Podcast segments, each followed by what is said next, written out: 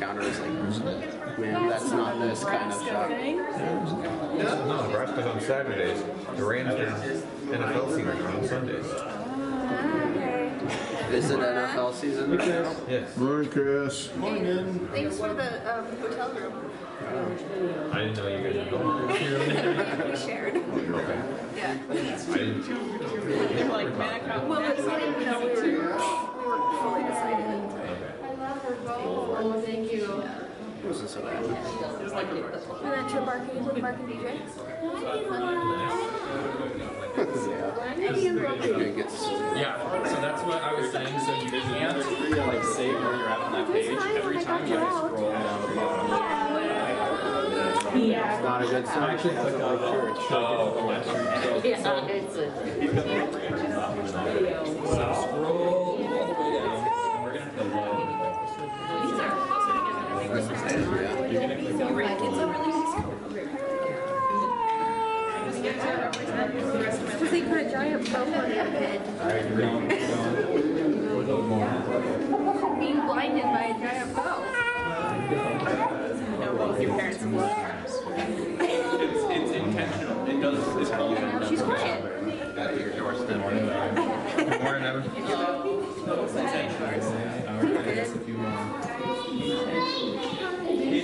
So I guess it's pretzel long part of the Everyone in Lena. Oh, yeah? I do COVID, so I think that's for Paul. What?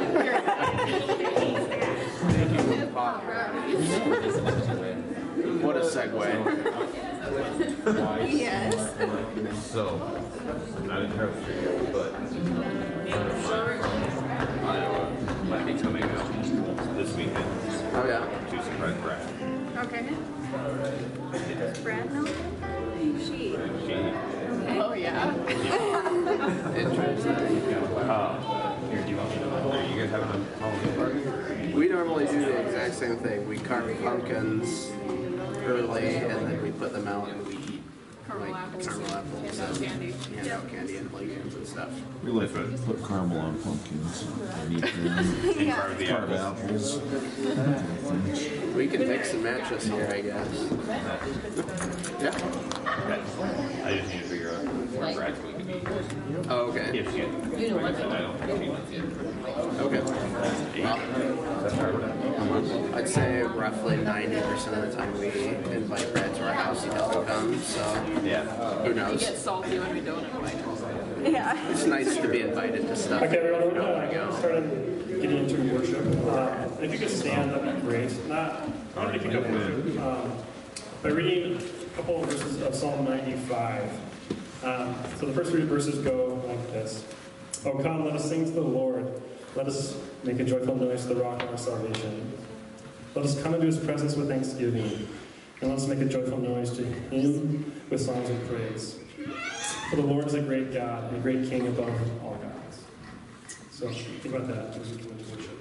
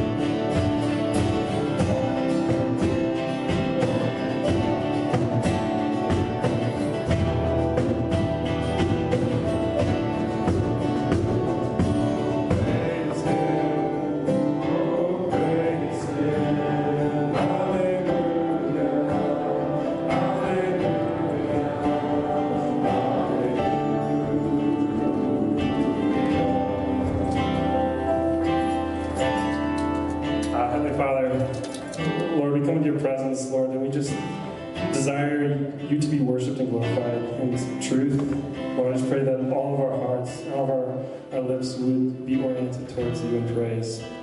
Lord, we all come into this, this service with different places, some with heavy hearts, some with joyful hearts. Lord, I just pray that we would be met by you at this time in our need. We give you thanks for this day. In Jesus' name, amen. Good morning, Common. You may take a seat. Welcome. Glad to have you here this morning. My name is Nick Rombo. I am on staff here with Evan and with Matt, and it is a joy to be able to serve alongside them and to be up here to tell you this morning about a few announcements, some things that are going on here at Common Ground Church. The first of them is, is that today, right after the service, uh, we're going to have a uh, baptism class because we've got a baptism service coming up, and if that's something you want to know more about, we encourage you to stick around and uh, be present for that. We'll fill you in. Uh, we also want to let you know that the women's uh, group is having a study, and it's going to be on Saturdays at 9 a.m. They're going through a book called What Love Requires A Path to Deeper Life. And I that's by Ellie Page, not, who you wrote down there, because that's a totally different person. That would make it weird. So, anyway. uh, and then on Thursday, November 4th, Thursday, November 4th, we're going to have our tech training. So uh, if you're interested in working with slides, working with sound, working with moving all this equipment around, hey, I did right. How about that? Um, thank you. Uh, we would, we would love to have you join us. That's Thursday, November 4th from 6 o'clock to 7.30, and we will feed you if you're really good at hooking things up. And then, along with the baptism service, we're also hoping to have a service for uh, child dedication because we've got a lot of them. There's one looking at me right now. That's wow, she's really paying attention. And uh, if that's something you want to know more about and perhaps participate in, we invite you to come and uh, learn more about that. Again, that is November 7th, Sunday. And then November 14th, uh, we're going to have a special lunch here over at Dark Hall. And uh, South Dakota Kids Belong. And that's a, that's a ministry that deals with uh, fostering kids and how the community can come alongside fostering families, fostering children, things like that. Um, maybe you'd even be interested in fostering a child, who knows? But it doesn't require that. Just what are ways that we at Common Ground can perhaps reach out and encourage and help? So that's November 14th on Sunday, right after church, and a free lunch is provided there. See how we encourage people to come in with food? It's, it's worked since the beginning of Christianity, so we're going to keep doing that. That is true. And then you probably noticed driving in today that it is a little bit more of a mess uh, outside the building uh, due to road construction than it has been before. So just to make you aware of, uh, to help you out with parking a little bit, number one, you can now enter the parking lot off of St. Joe Street. Okay, that is now open, and there's parking spaces there. And then uh, across the road from us, uh, Little Treasures, is that what it's called? Little Treasures Daycare. Uh, they're not operating while we're doing church services, so they have allowed us to use their parking space. So that is available for you as well. And then, of course, the complex across the street from us has open spots as well. So there's plenty of parking. We just want to help you to maneuver around all of the road construction. Okay? So, uh, again, welcome. Uh, so now's your opportunity to welcome one another. So during our greeting time, just want to encourage you to, the Bible says greet one another with a holy kiss. I'm not going to ask you to do that. Uh, I'm not going to forbid you from that either. uh, and maybe a, a, holy elbow bump or fist bump or foot tap or handshake, whatever you want to do. Uh, just get up and let's spend some time saying good morning to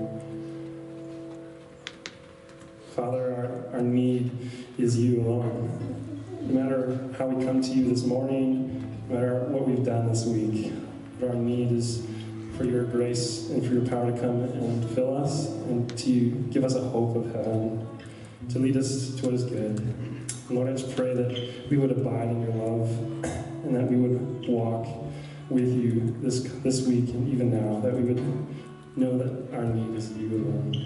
So we just pray for that, that you would bless us with your spirit. In Jesus' name we pray. Amen.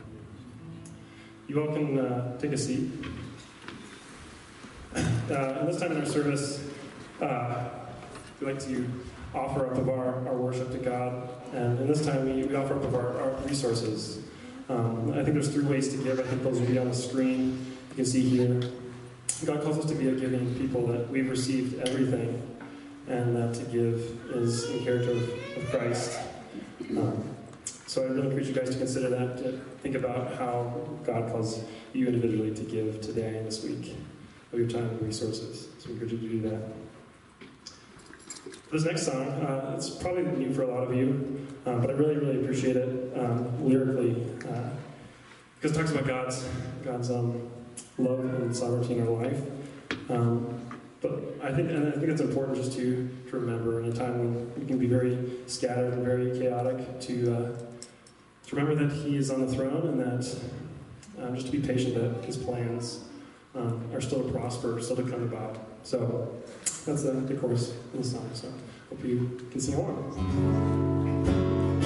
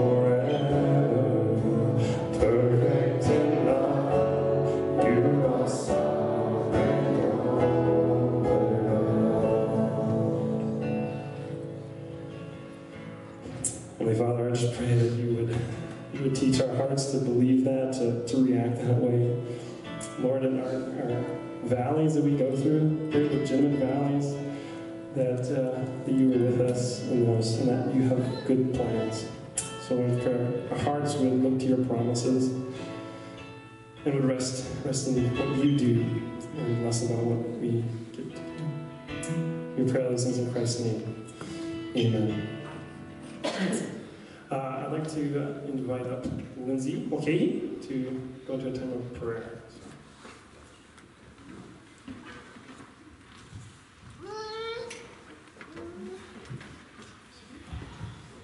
Can you hear me? Okay, so for those of you who don't know, I am Lindsay Mulcahy. I go to church here, and I work in the kids ministry downstairs as well. Thanks, Evan. Um, so today in leading prayer time, I kind of gonna maybe spoil the sermon just a tiny bit. Sorry, Evan. Spoiler alert. But today's sermon is going to be on Jesus is the true vine. And something that I've learned in reading this passage a couple of times over the last few days um, is just how Jesus is supposed to be our sufficiency and our we're supposed to be totally dependent on him. And so I've been challenged this week, um, and even specifically in the last couple of days, just how I can depend on Christ more in my everyday and my every moment. So I wanted us to, for our prayer time, to think about different ways that we can depend on God. Think different ways we can depend on God in our in the challenges that we're going through and how we're learning to depend on Him in the relationships that we're going through things with work, things with jobs. And so I would just like to open up the floor. Evan's going to be the runner um, with a mic. I think I'll also start off with a praise this week. I'm looking around and I see a lot of faces I've been praying for. Chris is back, Tim and Andy are back, Luke's back. So we praise God for healing them from COVID, and it's really good to see everybody back in our congregation. So, yeah, how can we be praying for you this week? It's a good way to get their attention. There you go. That was the plan all along. Hello. Good morning. My name is Ray. And uh, in the spirit of the Thanksgiving and of our dependence upon God, He truly is the vine, we are the branches. Uh, He has sustained us once again this week. Uh, We want to give Him thanks for walking us through an incident uh, with Christina, by the way, who is here. We uh, spent some time in the emergency room on Tuesday evening, and uh, uh, there's some Not fun, not fun, right, Dad? not fun. But uh, I'm thankful for the people that work there. Chris, wherever you are, he, he left. Maybe he knew I was going to say something about. Uh, yeah, it's good to have those folks there that look after you when you are in need, and we want to give God praise for that. Continue to pray for our family. Uh, we also, October is Canadian Thanksgiving month, like November is Thanksgiving month here in the USA. Um, so we are not only thankful for the second, second full Monday in October when we celebrate Canadian Thanksgiving, just like the American Thanksgiving, we have turkey and trimmings and, uh, you know, lay out the, the spread. Uh, the third week in October, Sally and I celebrate our anniversary, and uh, that was this week. And uh, thank you all those who knew about it and sent regards. Uh, we appreciate that very much. And I'll take a page out of my father-in-law's uh, book. We're married 43 years. Uh, the reason I go to that length, uh, we decided to stay local because we had just finished a, a trip, of course, to the East Coast to Nova Scotia for my nephew's wedding and uh, had a grand time out there. Uh, so we stayed locally, went to uh, Longhorn Steakhouse the other evening. We gave thanks publicly for our food, and uh, the waitress, Christy, said, "Thank you for not being ashamed to give thanks in a public place." Yeah, that's kind of cool, you know, that somebody takes notice and uh, God used that moment uh, for us to share back and forth a little bit. Uh, pray for her husband. He's searching, I think. And, uh, you know, we were there to celebrate our anniversary, and what better way to celebrate than to spread the gospel?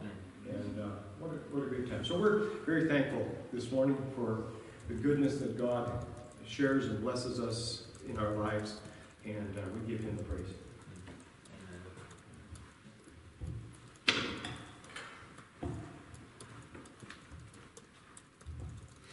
So, uh, I'm Logan. Um, I just have a couple prayers. The first one is a prayer of thanks and praise. Um, I've been looking for a while now for a new job that will keep me home instead of being overnight constantly every other week out in the boonies of Gila, Wyoming. Um, well, I start my new job a week from tomorrow. Um, it's at eight to five, Monday through Friday here in Rapid City. I'll travel through the hills a little bit, doing pest control, but home every night, so company, they all, everyone that works there has kids, so that's also a blessing where they understand what that's like. Um, and then just some prayers for me and my siblings. Um, there's, went down to see my mom and grandma and that last weekend. Um, and there's some, just some things there with, uh, my mom and stuff that is really, really hard on me. Um, just some stuff going on there. So uh, prayers for that. And then also my grandma. I think last Saturday, Sunday, sometime in there, she got taken to the ER. Thought to be a cardiac issue. They're treating it as pneumonia now. They're not really sure. She has all, a ton of other health issues on top of that. So.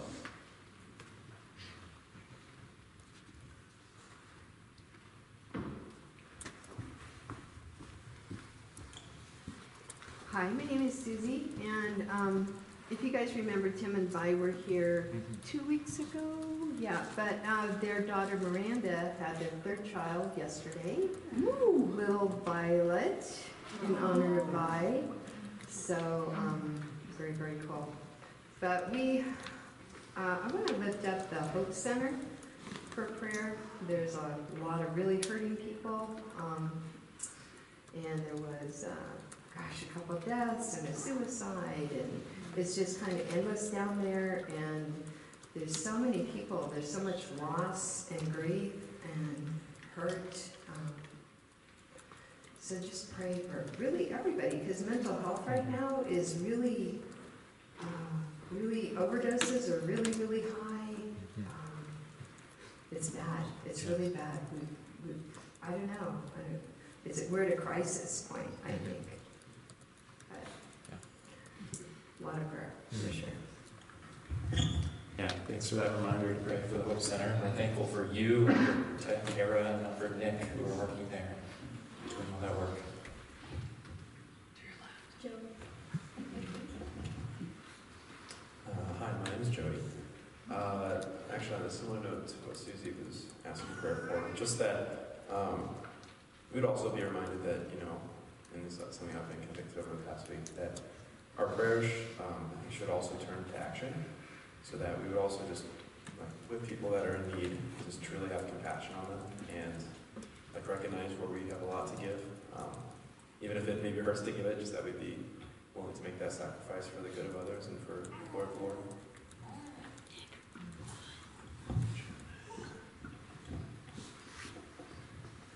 Dave Ward, there you go. Uh, my name is Creed. Um, I would like you to pray for a coworker of mine who is stuck in a very broken home, um, and she's hurting a lot from it. Um, and she's not Christian and has no real desire to be even around Christians. Uh, so she's very hopeless right now. Um, so please pray for her and pray for guidance from me on how to um, I don't know, show show Christ in her life. I'm so I'm a good sister, and good sisters bring attention to their brothers when it's their birthdays. Uh, so just praise God that um, our family for the last 18 years has had someone like Creed. Um, yeah, yeah.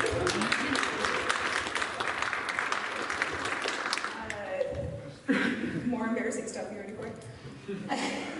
is this is this guy right here is the most like willing to serve and um, just has so much compassion for other people when they're hurting um, because he hurts a lot too.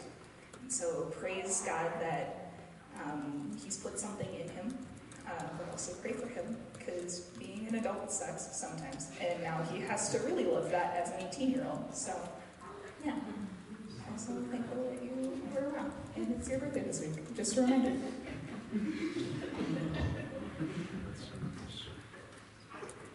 We'll do like one or two more. I can't tell Luke, were you being coy or were you okay? No, Uh, hey, I'm Luke. Uh, if you don't know me, you've probably been praying for the last two weeks for me to had COVID or whatever. So I don't now, probably. But um, so going home with COVID was nice to see my family, and then coming back to my homework list was not nice. Um, and it's been more of a struggle than I expected to get caught up, and it's been really just taking a toll on me, I think. So a lot of stress, a lot of just pressure, and you know the assignments don't stop coming. So getting caught up, I guess, has been really hard on my mental health and all of this stuff. So I don't know. That's all I got. Thanks.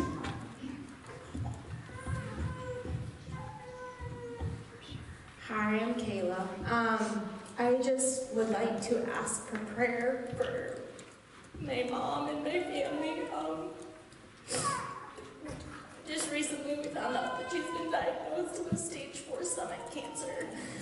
Um, she starts chemo this next week, and so we're just asking that if it's God's will that she be healed. Thank you. Thank you, everybody, for sharing. Uh, let's, let's go to the Lord in, prayer right now. Dear Lord, thank you. Thank you that you are here. that We can come before you in times of praise, times of thanksgiving, times of brokenness, times of pain. Lord, you are the same. You are faithful, you are good, you hear us, and you love us. Thank you for always being there. Lord, I praise you for the ways that you've been in each person's life and this congregation and in us as individuals. Lord, I praise you first of all for answering prayers by healing so many of our friends from COVID, bringing them back into our communities. Lord, we thank you that you are Jehovah Jireh, the God who heals. Lord, thank you for Ray and the rest of the Strong family as well for protecting Christina during the ER trip and for the way that Ray and Sally were able to witness on their anniversary even on the faithfulness of their marriage because of the faithfulness that you've shown them. Lord, pray for Logan the new job that he's going to be starting and for as well as the situation with his his mom and his siblings and his grandma. Oh, and Lord, I want to also extend that prayer to everyone who there's been a lot of prayers for family and for relationships, God, that you would just be the uniter of broken relationships, that you'd be the, the healer, and Lord, that we would love and forgive because you first loved and forgave us. Lord, I pray for Susie and her request for the Hope Center. God, there's so much darkness in our world and brokenness. Again, Lord, we look forward to the day when you will come back and you're going to restore it all and make it perfect. And I pray that you would use us as instruments of that now, that you would be stirring up hearts and stirring hearts into action, God, that we would take risks, that we would be vulnerable, that we'd be open, that we'd be invested in the people around us because, Lord, you invest in us all the time. Thank you, Lord, for, for Creedon and his heart for his coworker.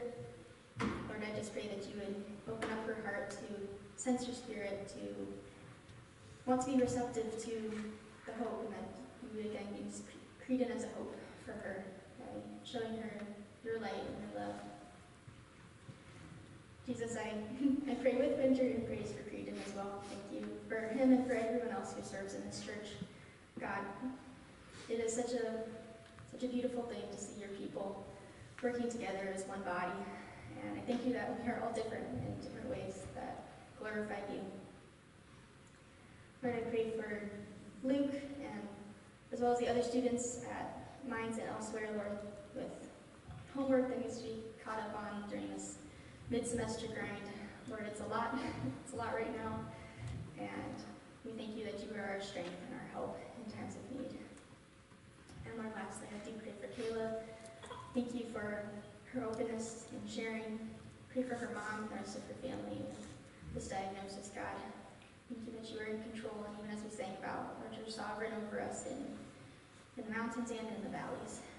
And Lord, I just thank you that you are the same yesterday, today, and forever. And look forward to your coming. In Jesus' name, amen. Uh, thank you, Lindsay. Thank you guys for entering into that time. I think it's really valuable for us to do as a family to gather around and pray for one another and to share those things. It's also a time for me to get warmed up so I get to run around this room. So that's helpful as well. Well, hey, we have reached the final week in our series on the I am statements. Um, we've been in this series for eight weeks now. Um, we've gone through all of the statements where Jesus claimed um, to be these, these I am statements, these things that he revealed about his character, about his person, about who he is, where Jesus answered the question about who is he. And we saw over the last eight weeks that Jesus revealed himself to be God, and he claimed to be Yahweh when he said that he is the great I am of the Old Testament. He claimed to be the burning bush. That's why we have our, uh, our tree here. It's not just an autumn colored maple tree.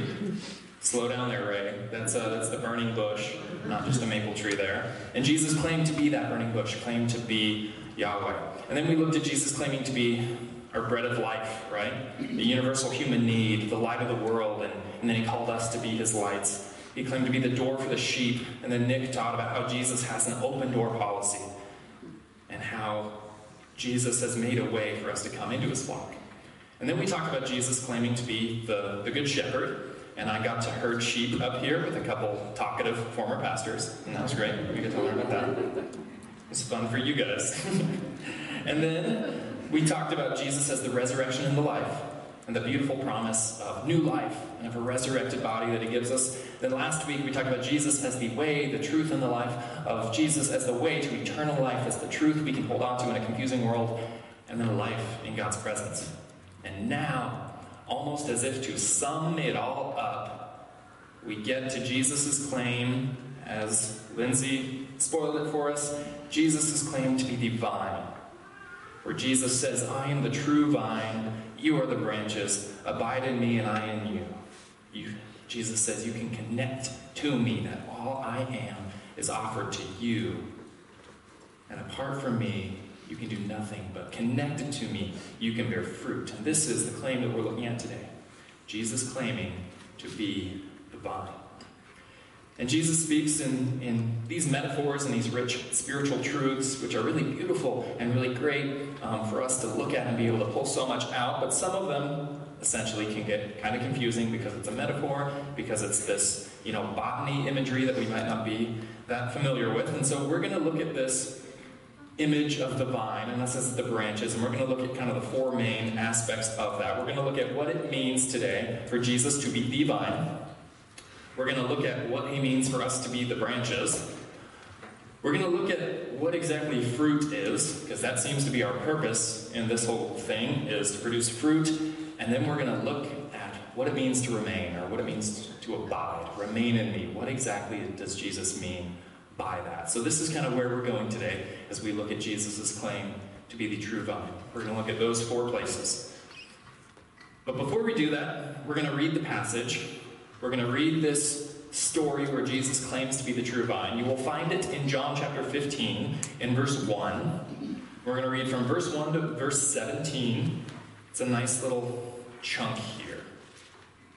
And the words will also be on the screen, but I would encourage you to pull it out on your phone, in your Bible. We have Bibles scattered throughout um, the room here, and they will be on the screen, but we will read John chapter 15, verse 1 through 17. All right, follow along with me. I am the true vine, and my Father is the gardener. He cuts off every branch in me that bears no fruit, while every branch that does bear fruit he prunes, so that it will be even more fruitful.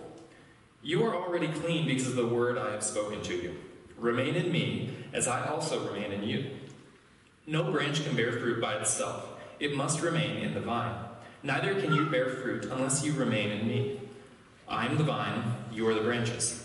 If you remain in me and I in you, you will bear much fruit. Apart from me, you can do nothing. If you do not remain in me, you are like a branch that is thrown away and withers. Such branches are picked up and thrown into the fire and burned.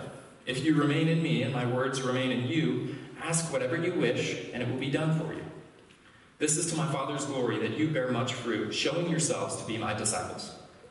As the Father has loved me, so have I loved you. Now remain in my love. If you keep my commands, you will remain in my love, just as I have kept my Father's commands and remain in his love. I have told you this so that my joy may be in you and that your joy may be complete. My command is this love each other as I have loved you. Greater love has no one than this to lay one's life down for one's friends. You are my friends if you do what I command. I, lo- I no longer call you servants because a servant does not know his master's business. Instead, I have called you friends, for everything I have learned from my Father I have made known to you. You did not choose me, but I chose you, and I appointed you so that you might go and bear fruit, fruit that will last. And so whatever you ask in my name, the Father will give you. This is my command love each other. So there's a lot there. And there are a few images that I want to look at, and these are the four images. This first one being the vine. Jesus claims to be the vine. But what you notice is he doesn't claim to just be the vine, does he? He claims to be the true vine, right? Insinuating that there's more than one vine, right? There's some other vine out there, but he's claiming here to be the true vine. And that's where we see an image here. This is an image of the temple in Jerusalem. Sorry, I can't afford to actually buy the stock photo, so we're going to have the watermark on there. That's okay. Um, but either way, when you read through the Old Testament, you see in passages like Isaiah chapter 5, Psalm 80, Ezekiel 19, Jeremiah 2, all throughout the Old Testament, it identifies Israel as a vine or as a vineyard. And this was actually very central to Israel's very identity. The nation of Israel identified as a vine or a vineyard. And you see, because it was the national symbol of Israel, anytime they would build something like the temple or they would have any kind of important cultural symbol or event, there, it would be decorated with vines, it would be decorated with grapes, it would be decorated in this vineyard theme. And so at the temple, it was very ornate that they had these gold vines running up the pillars in front of the front door because their national symbol was the vine. And their, even their, their currency even had grapes on it. And when you enter the city of Jerusalem, and particularly the gate on the outside of the city, you can still see it today. It still has these grapes carved into it that we have an image of there. And a lot of the gates around the city would be decorated with vines or with grapes because this was the national symbol. And you see, this became the national symbol of Israel because Israel is actually great, like farmland, for growing grapes and for growing vines. Christina, we've got a picture there of a beautiful vineyard in Israel of what it looks like. And so in Israel, they have basically the perfect climate for growing grapes, for growing wine. Now, grapes, um, they might be easy to grow if you're just growing table grapes, but in order to grow wine grapes, Wine grapes are really, really picky, and they require a particular set of circumstances and conditions for them to grow well. And then, any time that you're making wine with it, any imperfections or any issues in the climate that they went through are just going to be maximized in the wine. And so, wine is really hard to make, and you can't just grow it everywhere. And actually, even still today, some of the best world, I mean, some of the best wine in the world comes from Israel, comes from this area. And so, wine for the, and grapes and vineyards and vines um, for the Jew who lived in Israel always was a symbol of celebration for God's provision, God's protection, God's presence with them. The fact that they lived in this area where this really hard to grow crop would just flourish and do well. Because, if you know much about the story, they didn't always live in this beautiful wine country. Um, they actually spent a few hundred years in Egypt as slaves, right? And I don't have a picture of the landscape in Egypt for you, but you can go ahead and look it up on your own, and you will see that it is not the best place for growing wine grapes. It is very flat and hot and arid. And wine has to be grown in a place where it is warm, but not too hot. And so the Black Hills obviously don't do well. You can't really grow good wine in this area. And it's got to be wet, but the vines can't sit in the water, so it has to be on rolling hills, and it has to be on, you know, soil that will drain well. And, you know, it has to have these perfect conditions. Egypt wasn't like that. But then God brought them out of Egypt, right? And He brought them to Israel, to this place where now, if you can grow wine grapes, you can grow just about anything. And so they're in the promised land, this place where their life is flourishing and where instead of being slaves, just forced to work in this dry, arid, inhospitable desert, now they're in this beautiful place enjoying just the fruits of what they can produce.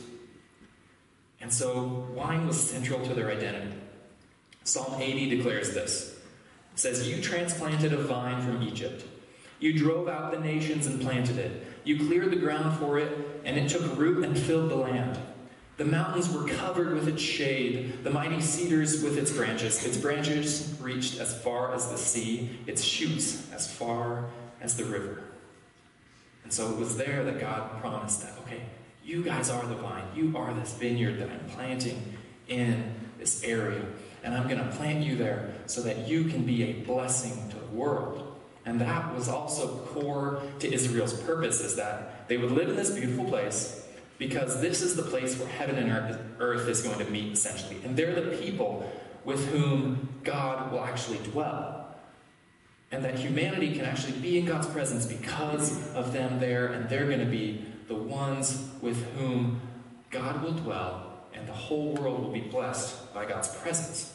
So that's why God put them there, and He said, Hey, this is your purpose. You're to be here as a vine, as a vineyard, to bless the world, just as a vineyard, just as producing this wine would be a blessing to those who live there. You are to be a blessing to the world in this place. However, one of the things that happened over the years is that the religion that God set up for them to be a blessing to the world, to allow people to encounter God's presence, became corrupt. It got twisted. And it went from being this beautiful system that allows people to enter into God's presence into something that actually kept most people from encountering God, into an obstacle between humanity and God's presence. In Isaiah chapter 5, it talks about how God planted this vineyard in the best place it could possibly be. He basically did anything and everything he could for it to produce good grapes. It says, you know, he dug it up, he cleared it of stones, and he planted it with the choicest vines. Right? He gave them every advantage. But then he looked for a crop of good grapes, but it yielded only bad fruit. And this prophecy in Isaiah was talking about how this vine that was supposed to produce good, sweet fruit, had essentially gone sour and was not fulfilling its purpose as being the place in which people could encounter God. And as you learn about Jesus' life and ministry, you'll probably see that he spent a lot of time critiquing the religious system in Israel, critiquing the Jewish system, because at that point it had become twisted and it had been influenced by all these man made ideas. Uh, one of which was like the Sabbath. You know, the Sabbath was a great thing for people who spent their lives as slaves. Hey, you guys work 24 7. I'm going to give you a day off where you don't work. That is a beautiful act of freedom that God gave in the Sabbath. But then the Sabbath became corrupted, and the Sabbath turned into these really strict rules about not working. And at this time, when Jesus came to Israel and claimed to be the vine, the Sabbath had been twisted so much that if you had fake teeth at the time, they considered that those fake teeth as actually extra weight that you were carrying. And so on the Sabbath, you had to take your fake teeth out, and you could not carry them around in your mouth because that would be work. Sorry, take those out. Or a wooden leg. If you had a wooden leg, you cannot walk around with your wooden leg on the Sabbath because that's extra weight and that's work. Why do they got to be mean to Charlie like that? I don't think it's fair. But the Pharisees, the Pharisees found loopholes and they found ways around this. You know, one of the rules also on the Sabbath is that you could not travel.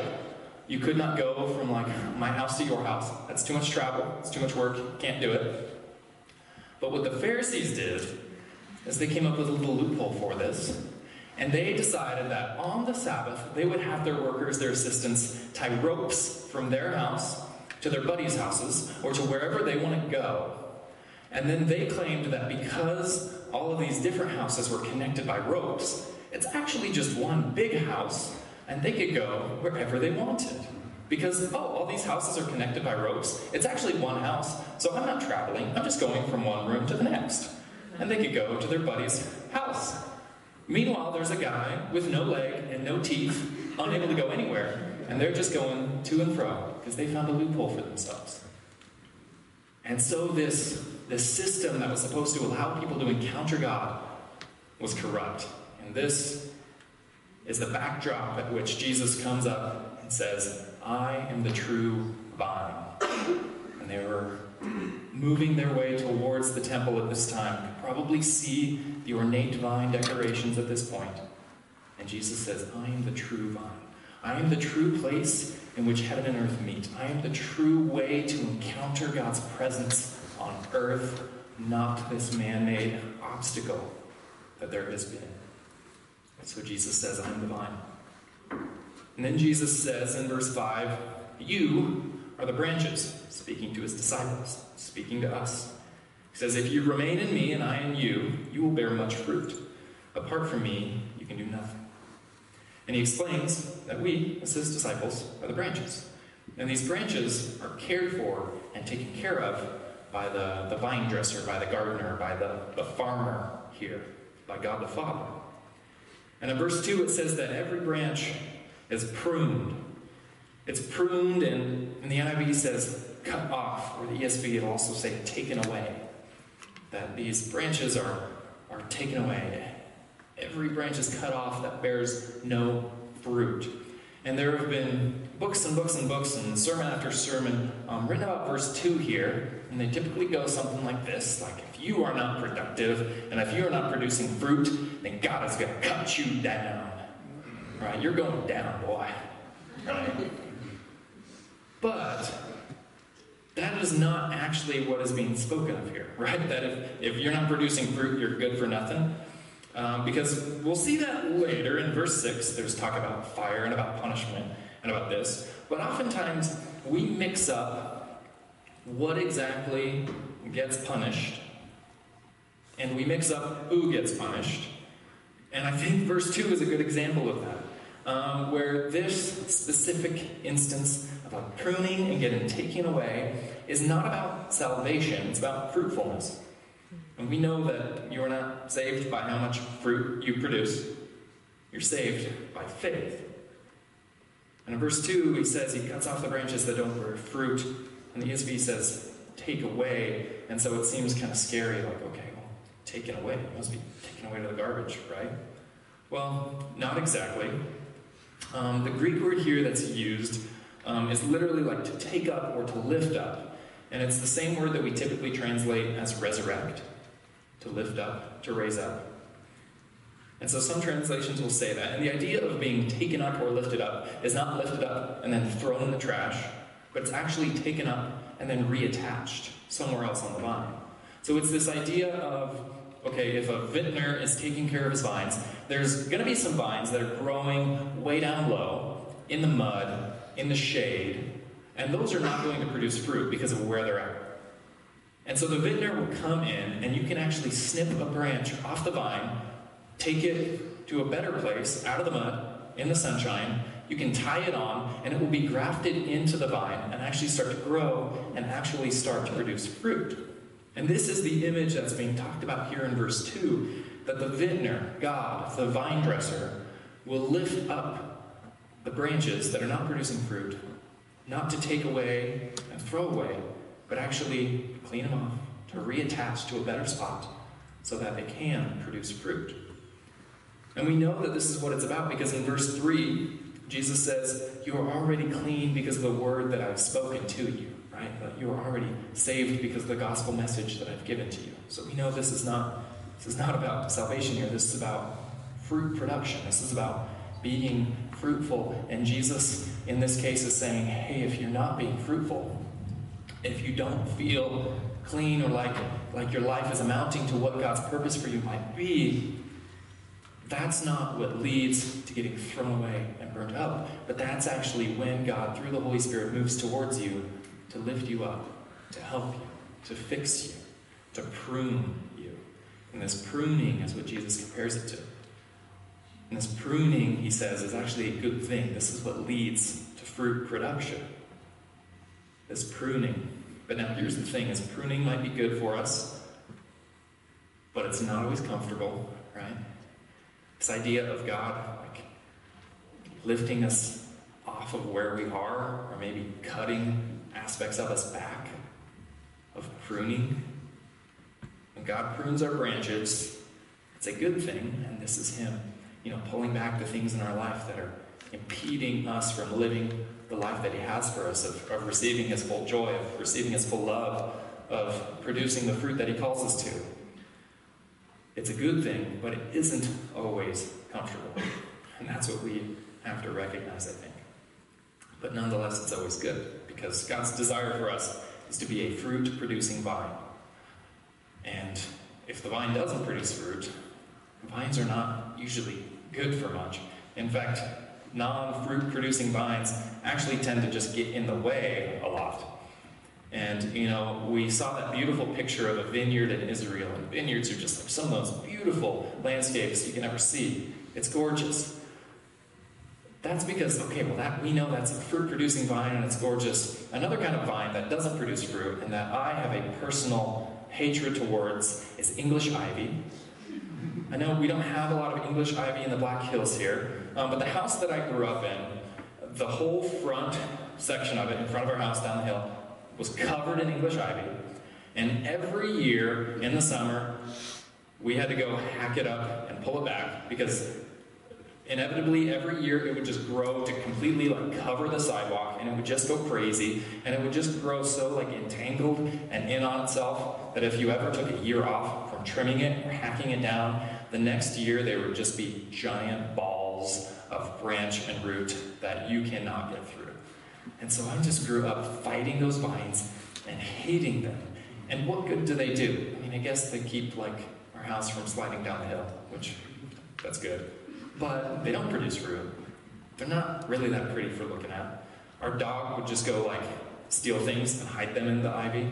And so every year when you go cut the ivy, you'd find like bunch of like baseballs or toys or random things stuffed in there because he would hide them and then he wouldn't be able to find them. But English ivy just is an annoyance and it just gets in the way of the purpose, and it's not something that you can ever really get rid of, and then, okay, good luck trying to grow anything there, because it'll just reach up and choke other things out. And the pruning that God does for our lives is very similar. He's keeping these things that might try to choke out the life in us, or that might get in the way of others on the sidewalk, and He's pruning this back so that we're not this English ivy, but we're this beautiful vineyard, this vine that produces fruit. That He has this great purpose for our life to produce this fruit. And the question is then, okay, what is the fruit, right? Okay, well, where have you guys heard about fruit in other places in the Bible? The fruit of the Spirit, right? Did you know that Paul in Galatians chapter 5 was just teaching on John chapter 15? Galatians 5 is just Paul basically making a commentary on Jesus in, Luke, in John 15. And he starts out, as, as we read this, we're going to read the fruit of the Spirit section. You're going to see all of the, the imagery that Jesus has just spoken of. You're going to see Paul teaching on this and expanding it and basically explaining what this means. And he starts out with the things that need to be pruned.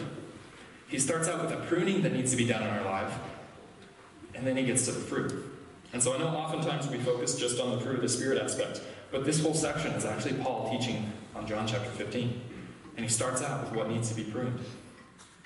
So in Galatians chapter 5, verse 13, Paul wrote this. He says, You, my brothers and sisters, were called to be free, but do not use your freedom to indulge the flesh. Rather, serve one another humbly in love. For the entire law is fulfilled in keeping this one command love your neighbor as yourself.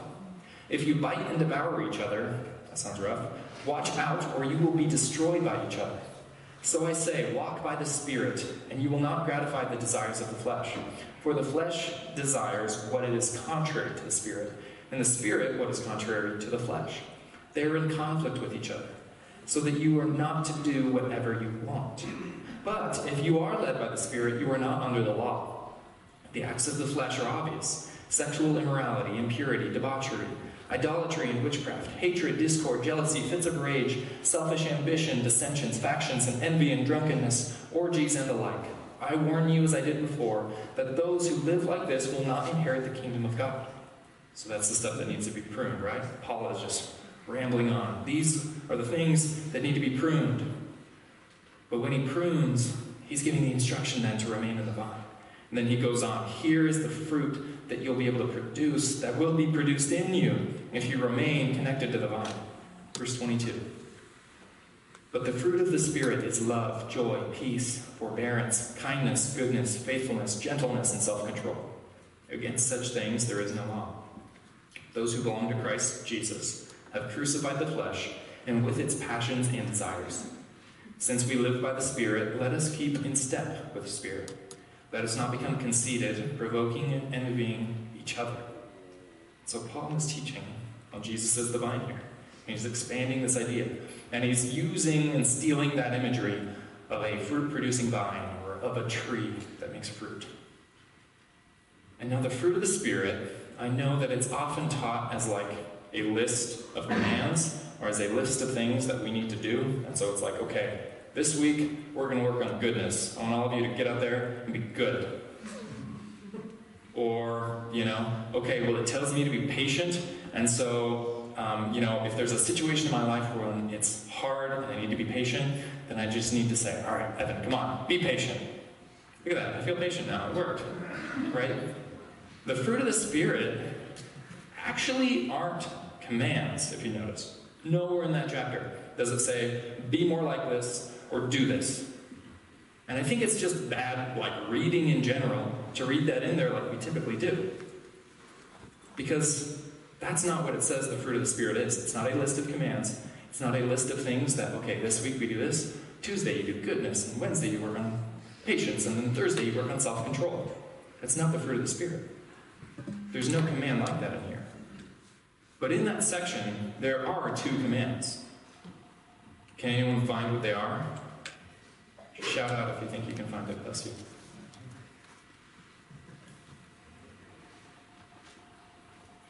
Verse 16 is one of them. There's a command. Did you find it? I know. Okay, so verse 16 is a command there. And what is the command? Walk by the Spirit, or walk in step with the Spirit, as the ESV says. There's one more command in verse 25 keep in step with the Spirit. Those are the commands here. That is actually how the fruit is produced. That is how the fruit of the Spirit comes out in you. Walking by the Spirit, keeping step with the Spirit. That when we walk with Him, only then will fruit of the Spirit be produced in us. Will it grow on us? Okay? Because, like we talked about, you can't just be in a really tough situation and then just say, all right, come on, Evan, be patient, be good. And just decide through our own effort to produce that in us. Because the fruit of the Spirit, they're not just these little character virtues or these like positive traits that we can have. These are characteristics of God. This is a list of what God is like. And for us, humans to display these characteristics of God, we have to be connected to God. We walk in step with Him. We don't just work on it for our own effort or just will ourselves to producing these things, but they are grown in us through connection, through relationship, through time spent, through remaining in His presence, through walking with Him. And Paul is teaching on what the branches are to do to produce fruit. To be connected to the vine, to walk in step, to keep up with. You know, and the metaphor here is that if you're disconnected, you cannot do it. Right? Jesus said in verse 4 No branch can bear fruit by itself, it must remain in the vine. Neither can you bear fruit unless you remain in me. And in the ESV or in some versions of the NIV, Jesus will straight up say, Apart from me, you can do nothing. It's like, thank you for the vote of confidence, Jesus. But that's the reality that apart from him, the fruit of the Spirit is not just a list of things that then you can figure out and produce on your own. The call and the command is to be connected to him, to remain in him. And so this brings us to that last thing that we're going to look at. Okay, so if that's what the branch is supposed to do, produce this fruit, and that's what the fruit is, it's essentially the fruit of the Spirit. How do we do that? How is that produced if it's not just effort? And so that is where we get to the instruction that Jesus says over and over in this passage remain in me. Remain in me. It's been long translated. I think some versions that you might be reading from will say abide. Abide. That's an old school word, but I think it's a good, it's a beautiful word to abide. And it's a word that, when literally translated, um, the Greek word here is meno in the Greek. Meno. And it literally means to stay at home or to stay where you are, to remain where you are. Are there any homebodies here? Raise a homebody. There are a few of you. Don't be ashamed to admit it. It's okay. To stay at home in. And so that is what Jesus is essentially saying here that, okay, if you want to be fruitful, connected to the vine, stay at home in me, remain in me, stay connected to me. And actually, 10 times in those 17 verses that we read, did Jesus use that word? 10 times. He's just driving it home. He's just saying it over and over again remain, remain, remain. Remain in me as I remain in you. Ground yourself, center yourself. Come back to me at the end of every day. May I be your home. May I be like the default thing that you're thinking about. May I be like the default heart posture that you have. Make your home in God's presence and stay there. Stay there. And what we remember about the context of this story, right, is that this is just a few chapters after what we read last week. And this is still Jesus essentially saying goodbye to his disciples. This is Jesus explaining that he's going to leave. And now Jesus is within 24 hours of his arrest at this point. And this takes place in what's called the upper room discourse, where Jesus is just with his group of disciples, his closest friends, in a room, and he's explaining that he's going to leave. These are his final words. And so it's in this, when Jesus is essentially saying goodbye, and that he's going to leave, that he's saying, Stay in me. So it seems kind of tricky, right? Well, if you're going to leave, how do we remain connected to you and remain in you? And if you remember last week, well, it's in the previous chapter, at the end of 14, that Jesus says, When I leave, I'm going to send you the Holy Spirit. I'm going to send you another advocate. I'm going to send you the Spirit who will be with you always. I'm not going to leave you as orphans. But the Spirit will be with you, and that is how you remain connected to me. And for us today in 2021, right, we don't have Jesus in the flesh walking with him where we can just say, okay, I'm moving in with you, I'm making my home with you. But for us, it's the same instructions as it is for the disciples that the way that we remain in him is via the Holy Spirit, it's through our connection with the Spirit. That we remain connected to the Spirit's presence. And I think we do this through two ways. We remain, we abide, we meno in the Holy Spirit's presence by one, obeying Jesus' commands, and two, just learning to live in constant awareness of His presence. These two things. This is how we remain. This is how we abide. This is how we stay connected. And this first one, obey His commands, is not just, like we said, like white knuckling our way through life and trying to accomplish a list. But in verse 10 of John 15 here, Jesus says, If you keep my commands, you will remain in my love, just as I have kept my Father's commands and remain in his love. So Jesus is saying, You want to do this? Okay, obey my commands. And then Jesus made it really easy on us, though, guys, don't worry. He told us what his commands are. Verse 12 My command is this Love each other as I have loved you. One more time in verse 17 so that we wouldn't miss it. This is my command love each other. So, abiding, so remaining in Christ's love, staying connected to the vine, means loving each other, means loving others as Jesus has loved us. And you see, this is especially important um, when it comes to the fruit of the Spirit because often we make the fruit of the Spirit just like this internal thing between us and God, right? Just this like path to enlightenment and a deep faith that's just, you know, what we practice at home. Um, but the fruit of the Spirit must always be understood and applied in the context of community and relationships um, between us and God and us and others. Because I'll tell you, the fruit of the Spirit, that's really easy all on your own, right? And if I spend a whole day just me and God on retreat, just praying with no one else, I'm really patient and I end up feeling really holy. Like forbearance is easy when it's just me and God. Forbearance is like overlooking offenses. When it's me and God, yeah, fruit of the Spirit, easy. That changes when you're around other people, doesn't it? When you actually have to be patient with others, when you actually have to overlook offenses from others. The fruit of the Spirit are with God in us and must be understood in community because that's when the branch is tested. Can you produce this fruit on your own? Yeah, probably. What about in community? Right?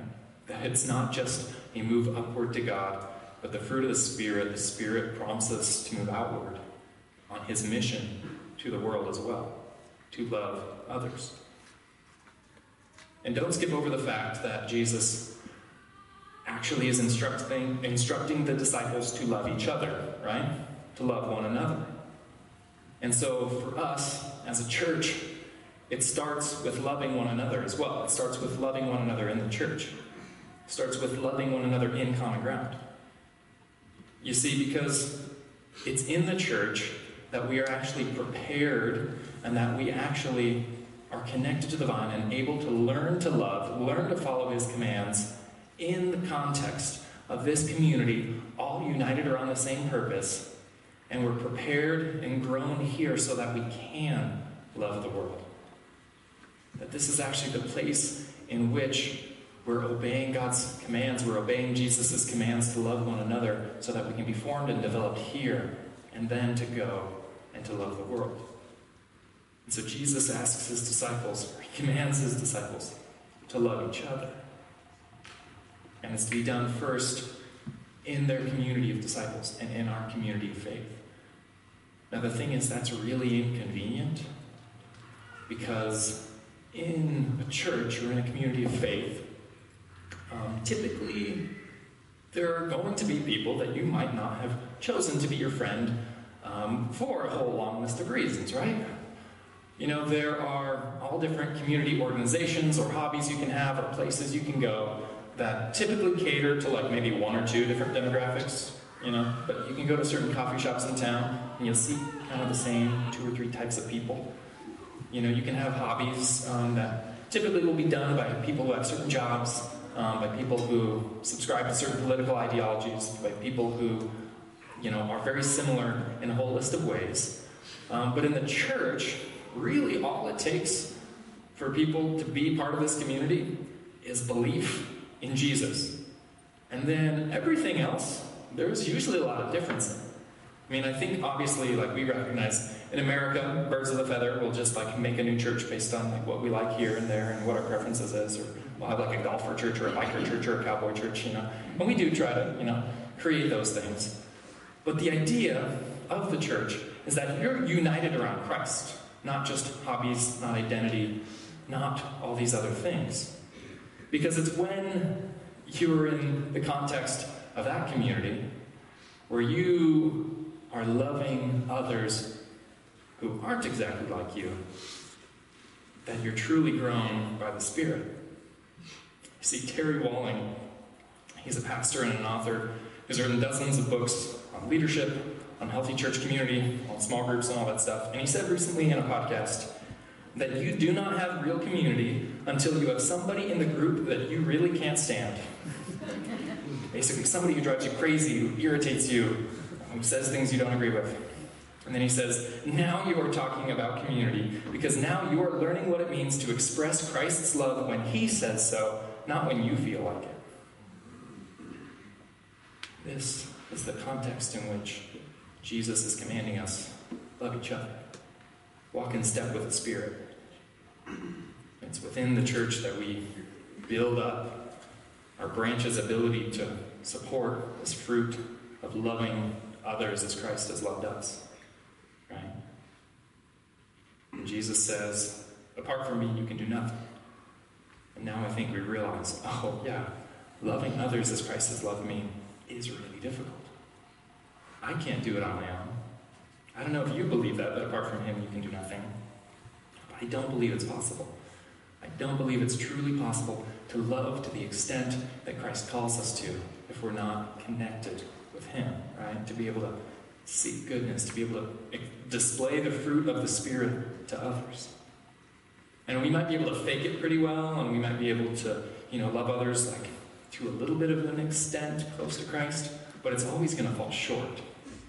Because Christ explained, you know, the best kind of love in this same passage. And the best way of love is self sacrifice, as he says in verse 13. Greater love has no one than this to lay one's life down for one's friend.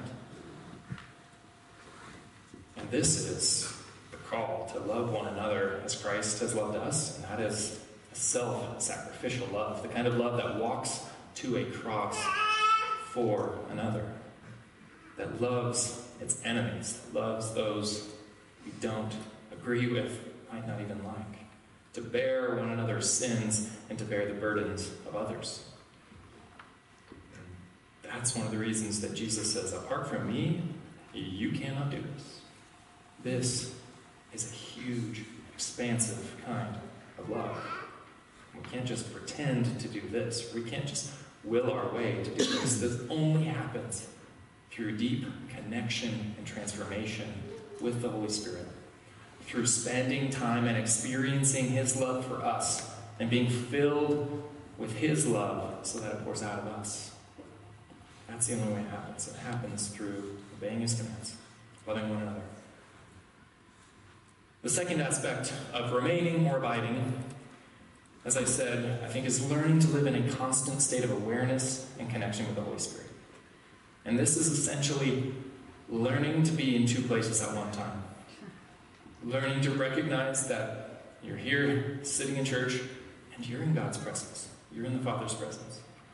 And so it's learning to see this throughout our daily lives. That you can be eating breakfast in the morning and you can be in the Father's presence. You can be doing the dishes and in the Father's presence. You can be mowing the lawn and in the Father's presence. You can be at a table having coffee with a friend and in the Father's presence. And I think what was the analogy that you're used um, oftentimes for like leading worship or for preaching is that the call of the minister is often to be cross-eyed, right? And practicing the presence of God is essentially being cross-eyed. I can make my eyes go in, but I can't make them go out like that. But this image of having one eye on what is before you, and having one eye on Christ as well, on the Spirit who is with you, on God working in and through you, being cross eyed, so to speak, of being constantly aware that God is with you and He's in you and He's working with you. The Apostle Paul famously called this prayer without ceasing, right? Rejoice always, pray without ceasing. 24 7 prayer. That's a lot. That's a long time. But that's what this means. Pray without ceasing. But here's the thing this takes practice, um, and it doesn't just happen accidentally. It takes the choice to be connected to Him and to remain in Him, to allow the Spirit to do a work in you. And I think that the way this happens first is just by working on it and reminding yourself that God is with you and He's there but also to at times set aside time throughout your day, throughout your week, throughout your month, throughout your year to intentionally focus on God's presence, to intentionally abide and remain in His presence.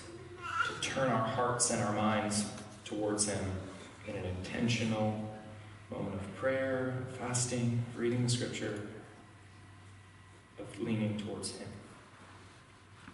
Because it won't just happen on its own. This is something that Jesus calls us to continually do. Remain in me, remain in me. Train yourself to learn to live in constant awareness of His presence. Now, John, uh, the one who wrote the Gospel of John here, also writes in his letter of 1 John, chapter 3. Again, he was teaching on this very thing. He says this, and this is his command to believe in the name of his Son, Jesus Christ, and to love one another as he commanded us. The one who keeps God's commands lives in him, right? Or abides in him, makes a home in him, remains in him. And he in them. And this is how we know that he lives in us. We know it by the Spirit he gave us.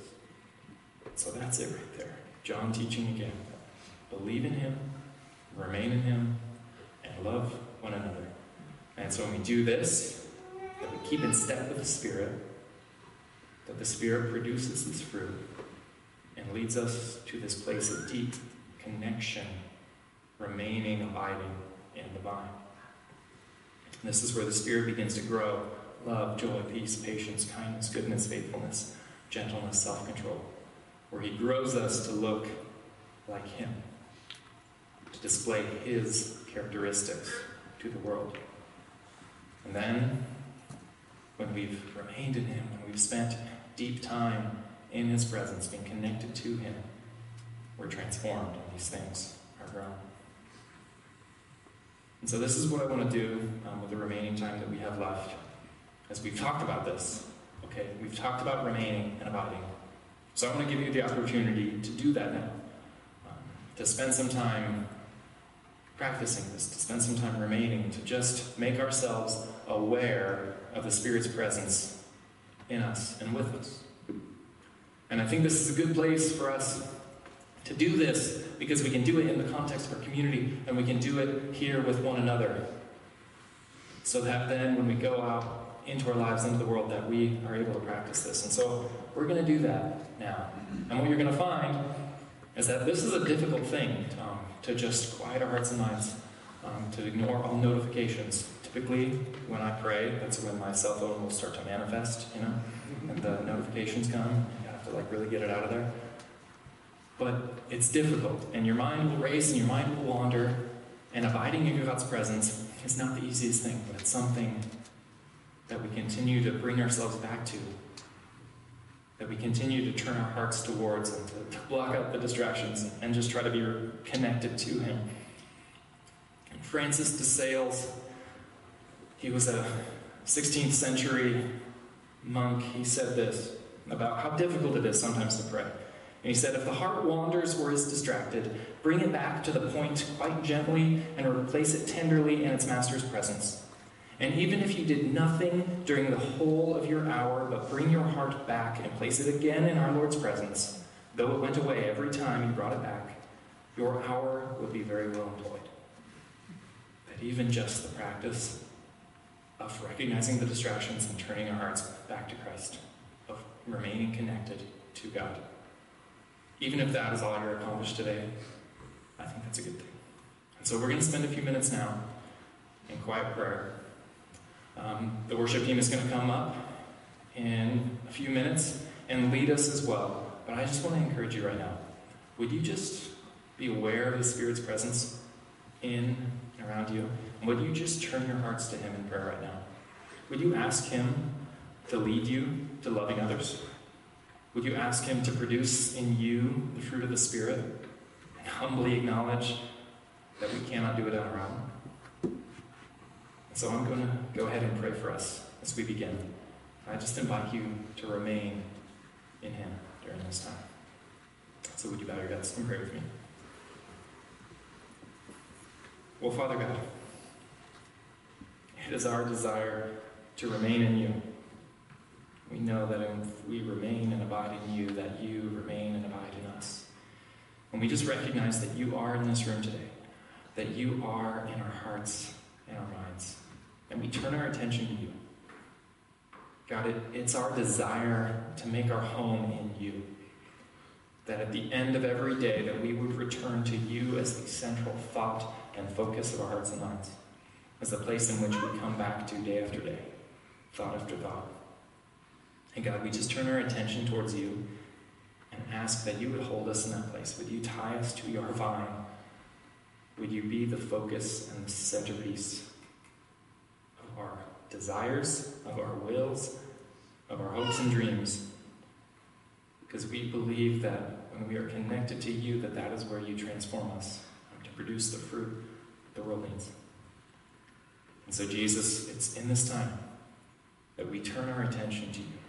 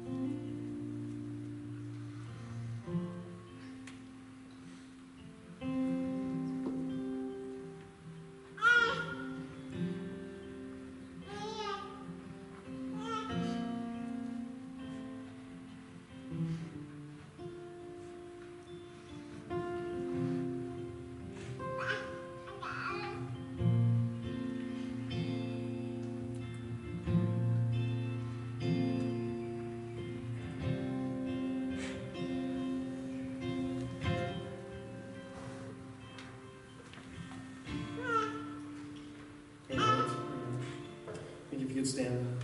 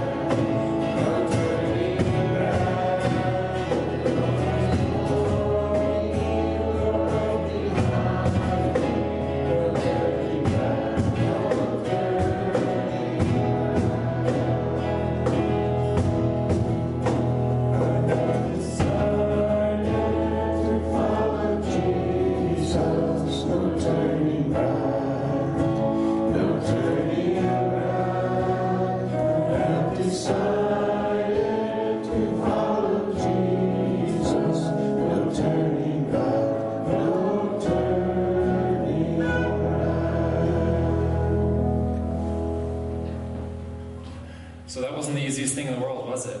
Sitting there quietly, remaining to abide. Well, would you practice that again this next week? Um, would you continue to come back to that place of stillness where, where God is the only thing on your mind? And as you do that, would you also continue to realize that it's not just in those moments of quiet and stillness and peace and awkward silence that God is present with you, but that He's present with, present with you all day, every day? You're answering your emails when you're changing diapers, when you are at work, at school, wherever it is. And would you be a people who continue to grow in constant awareness of that presence? And would you go today with the words of 2 John chapter 1? Dear friends, since God so loved us, no, this is 1 John chapter 4. Dear friends, since God so loved us, we also ought to love one another. No one has ever seen God, but if we love one another, God lives in us, and his love is made complete in us.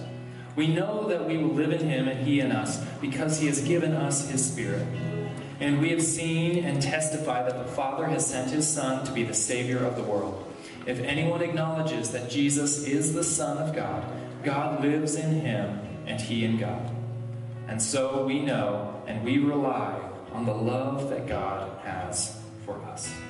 So grace and peace, common ground. Have a wonderful week. Thank you for coming.